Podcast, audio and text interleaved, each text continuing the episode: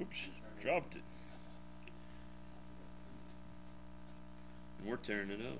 Oh, there it is. Okay. There we go. All right. Lord bless you, brother. Thank you. It's good to be here tonight. I'm thankful that I was a brand plucked from the fire. Can't we say that? It's all because of Jesus, what he's done for us. We were teasing Brother Hobbs about who was going to take Brother Gene's place, and he just kind of had a sheepish little smile on his face, you know, the whole time. And, and then he said, I've always told you younger preachers to always have a sermon ready. He said, Now, what kind of a pastor would I be if I didn't have something ready? So, when he said that, I knew he was preaching. You know, I was sitting with you when he said that, so he added it talking to me. Yeah, both of us, brother. Both of us. It was a blessing to hear him. 1 Samuel chapter 7. We do bring you greetings from Johnstown Missionary Baptist Church. We're thankful that we can be here for the conference this year. 1 Samuel chapter 7, verse 12.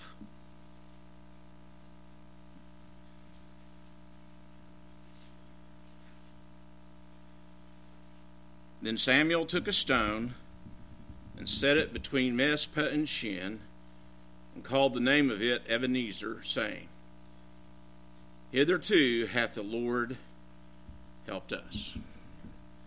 I want to speak to you this evening on Ebenezer, the stone of help. Many times, I don't think we could count how many times we've sang, Come Thou Fount of Every Blessing. One of the verses of that old hymn says, Here I raise my Ebenezer. Hither by thy help I'm come. And I hope by thy good pleasure safely to arrive at home. Tonight I would like to follow that line of thought that we read about here in Samuel, 1 Samuel 7 and verse 12 and talk about raising an Ebenezer or really remembering what the Lord has done for us. Israel at this time was in a serious condition. They had wandered away from God. They had lost the Ark of the Covenant many years prior to this. The Philistines had taken the Ark of the Covenant and they placed it in the temple of their god Dagon. Next morning, their idol was on his face on the ground uh, before the Ark of the Covenant. This continued for a while, and then the Philistines were stricken with a great plague. And they thought, we'll just give the ark away. and they gave the ark to the people of Beth Shemesh. Those people decided, well, we'll look inside the ark and see what's in there. They looked into the ark. It says that they sacrificed and they rejoiced, but then they looked into the ark, and over 50,000 of them were smitten by the Lord. They thought it was time that they took the ark someplace else. and there they took it to the house of Abinadab, and the ark stayed there for 20 years. It says that Israel wept and mourned for 20 years. Yet they did not repent, yet they did not turn from their worship of strange gods. Now in 1 Samuel chapter 7 and in verse 3, Samuel spake unto all the house of Israel, saying, If ye do return unto the Lord with all your hearts, then put away the strange gods and Ashtaroth from among you, and prepare your hearts unto the Lord, and serve him only, and he will deliver you out of the hand of the Philistines. Samuel calls the people to repent. He calls them to turn again to the Lord. The Philistines were attacking. The Philistines were harsh rulers. They had defeated uh, the children of Israel, and the people had suffered at the hands of the Philistines. Samuel calls the people and he tells them, Repent, repent of your sins, turn away from these false gods, turn to the one true God. And they put away their false gods. And they repent. And Samuel gathers them to Mizpah and he sacrifices and intercedes for Israel at that time. As Israel is gathered together, the Philistines decide now that would be a good time to attack. And so they raise their army and they go to Mizpah and they come to attack and to destroy Israel's fighting men and further destroy them as a people. we're told that the people are afraid. And they cried out for Samuel. Look in 1 Samuel 7, look at verse 8. And the children of Israel said to Samuel, Cease not to cry unto the Lord our God for us, that he will save us out of the hand of the Philistines. And Samuel took a sucking lamb and offered it for a burnt offering holy unto the Lord. And Samuel cried unto the Lord for Israel, and the Lord heard him. And as Samuel was offering up the burnt offering, the Philistines drew near to battle against Israel.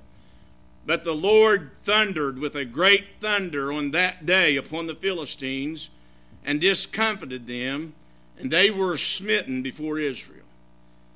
And the men of Israel went out of Mizpah and pursued the Philistines and smote them until they came unto Bethcar. We see that God gives a great victory. He thundered from on high, and the Philistine army was struck down. The men of Israel go out, and God gives them a great victory. And it's at this time that we see Samuel places a stone of remembrance, and he calls that stone Ebenezer, which means a stone of help. This stone was raised up to remind Israel. Samuel said, Hitherto hath the Lord helped us. God had brought them to this place. God had given them victory. People would look at that stone and remember what God had done for them. Samuel was reminding them, Hitherto hath the Lord helped us. From the very time that the Lord brought them up out of the land of Egypt, God had helped Israel. He was faithful to Israel, even though Israel was not faithful to him. And Samuel raised that Ebenezer, and he said, Hitherto hath the Lord helped us. Now, these Old Testament events are written for our learning, and they are written for our instruction. They are worthy of our meditation and they are worthy of our study. What does a stone of remembrance, what does a Ebenezer stone teach us today? First of all, that Ebenezer stone reminded Israel that hitherto the Lord had helped them. The Lord had been with them in the past. And sometimes we, as God's people, need to remember just how far the Lord has brought us. Sometimes, as God's people, we need to remember our past. Now, I didn't say dwell on our past. Don't lament over our past sins to where it will cripple us today uh, in our service. But, child of God, we just need to remember sometimes where it is that God has brought us from. Where have we come from? Remember our past. Remember our lost condition. Remember how we were bound by sin. Remember how we were a brand plucked from the fire. God brought us out of bondage. Look back over our lives. The Lord has brought us hitherto. Right here tonight, I believe God's providential hand has guided us to be right here where we're at. We would not be here this evening if the Lord had not brought us here. I guarantee you I wouldn't have been. I don't know where I would have been. I don't even know if I would have lived to 60 years of age. I don't know about you or your life, but I can tell you this if you're here tonight, it was the Lord's good hand that's brought you here. And it does us good to raise up an Ebenezer, raise up a stone of remembrance. Just remember where you were, what you were, what you were doing, and then God. Then God intervened. We tend to forget. We tend to take for granted all that our God has done for us. And I tell us tonight, child of God, we need to raise up an Ebenezer in our minds and remember our great Savior and his tender care for us. Over in 2 Peter. 2 Peter chapter 1 and verse 10. Wherefore the rather, brethren, give diligence to make your calling and election sure. For if ye do these things, ye shall never fail. For so an entrance shall be ministered unto you abundantly unto the everlasting kingdom of our Lord and Savior Jesus Christ. Wherefore I will not be negligent to put you always in remembrance of these things, though ye know them, and be established in the present truth. Yea, I think it meet, as long as I am in this tabernacle, to stir you up by putting you in remembrance. Peter said, I want you to remember. I want you to remember. I want to stir up your minds so that you will remember the things of God. Even though you know them, even though you've heard them, as long as I am in this body, in this flesh, Peter said, I want to stir you up to remember what God has done. Remember your past blessings. Remember your past deliverances. Remember your past victories in Jesus Christ. That Ebenezer, that stone, reminded Israel that it was God that had brought them the victory that day. And I'm going to tell you something. It was God that brought them to that place of triumph. And we need to remember that it is God who saved us and gave us victory over sin, over self, and over Satan. So raise up that Ebenezer stone of remembrance. Secondly, we need to raise up an Ebenezer stone to remind us that we need to trust our Lord in our present circumstances. Remember the past. Now trust Him today. Trust Him now. I don't know what any of you may be facing. I do know what God's Word says in the book of Job, chapter 14. Job said, Man that is born of a woman is of a few days and full of trouble. Look what Jesus said in the book of John, chapter 17, and verse 33.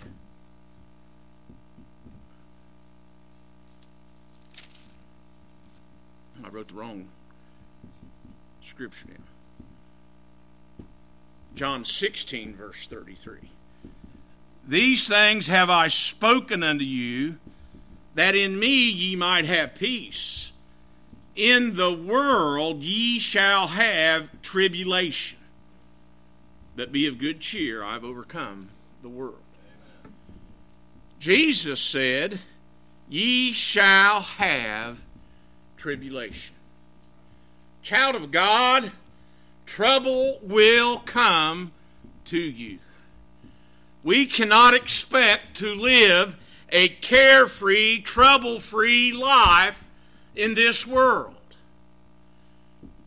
But yet, we need to raise an Ebenezer of remembrance that all of these trials, all of these troubles are being worked out for our good and for the Lord's glory. That's what Romans 8 28 says. Remember today, child of God, that our Savior never leaves us. He never deserts us. He never forgets us. He never allows us to become lost. We have assurance today of His presence, and He is always there. He makes intercession for us, even tonight. He makes intercession for us. And I'll tell you something. He will have us to be with Him. Don't allow the trials of this life to cause you to doubt or to look away from Jesus Christ. Remember to trust Him in this present time. Raise up that Ebenezer of remembrance, that stone of help. And remember now, our Savior is with us. Lastly, that stone of help, that Ebenezer reminded Israel that they had assurance for the future. Don't you think so? Every time that they saw that stone, that Ebenezer, God helped us then. God's going to help us now. And God will help us in the future. God helped them in the past. He was with them in the present. And He will help them in the future. Child of God, we can say the same thing tonight. We need to raise an Ebenezer stone of assurance and hope for the future. This old world is temporary. This world is not our home. We are passing through, and everything in this world will pass away. Second Corinthians tells us in chapter 4. 2 Corinthians chapter 4 and verse 17. For our light affliction, which is but for a moment, worketh for us a far more exceeding and eternal weight of glory. While we look not at the things which are seen, but at the things which are not seen, for the things which are seen are temporal but the things which are not seen are eternal. Second Peter says this in Second Peter chapter 3 and in verse 10 But the day of the Lord will come as a thief in the night, in the which the heavens shall pass away with a great noise, and the elements shall melt with fervent heat. The earth also and the works that are therein shall be burned up. Seeing then that all these things shall be dissolved, What manner of persons ought ye to be in all holy conversation and godliness, looking for and hasting unto the coming of the day of God, wherein the heavens being on fire shall be dissolved, and the elements shall melt with fervent heat? Nevertheless, we, according to his promise, look for a new heavens and a new earth wherein dwelleth righteousness. Wherefore, beloved, seeing that ye look for such things, be diligent that ye may be found of him in peace, without spot and blameless. We have sure promises. We have promises from our Lord who does not lie, from our Lord who is able to do all that he has promised. We need to remember that we will be with him. We will have eternal heavenly bodies fit for glory. You look in 1 Corinthians chapter 15, read verses 48 and 49, then read on down through verse 54. And we have a promise that as, as we have put on these old carnal bodies, we're going to have a heavenly body.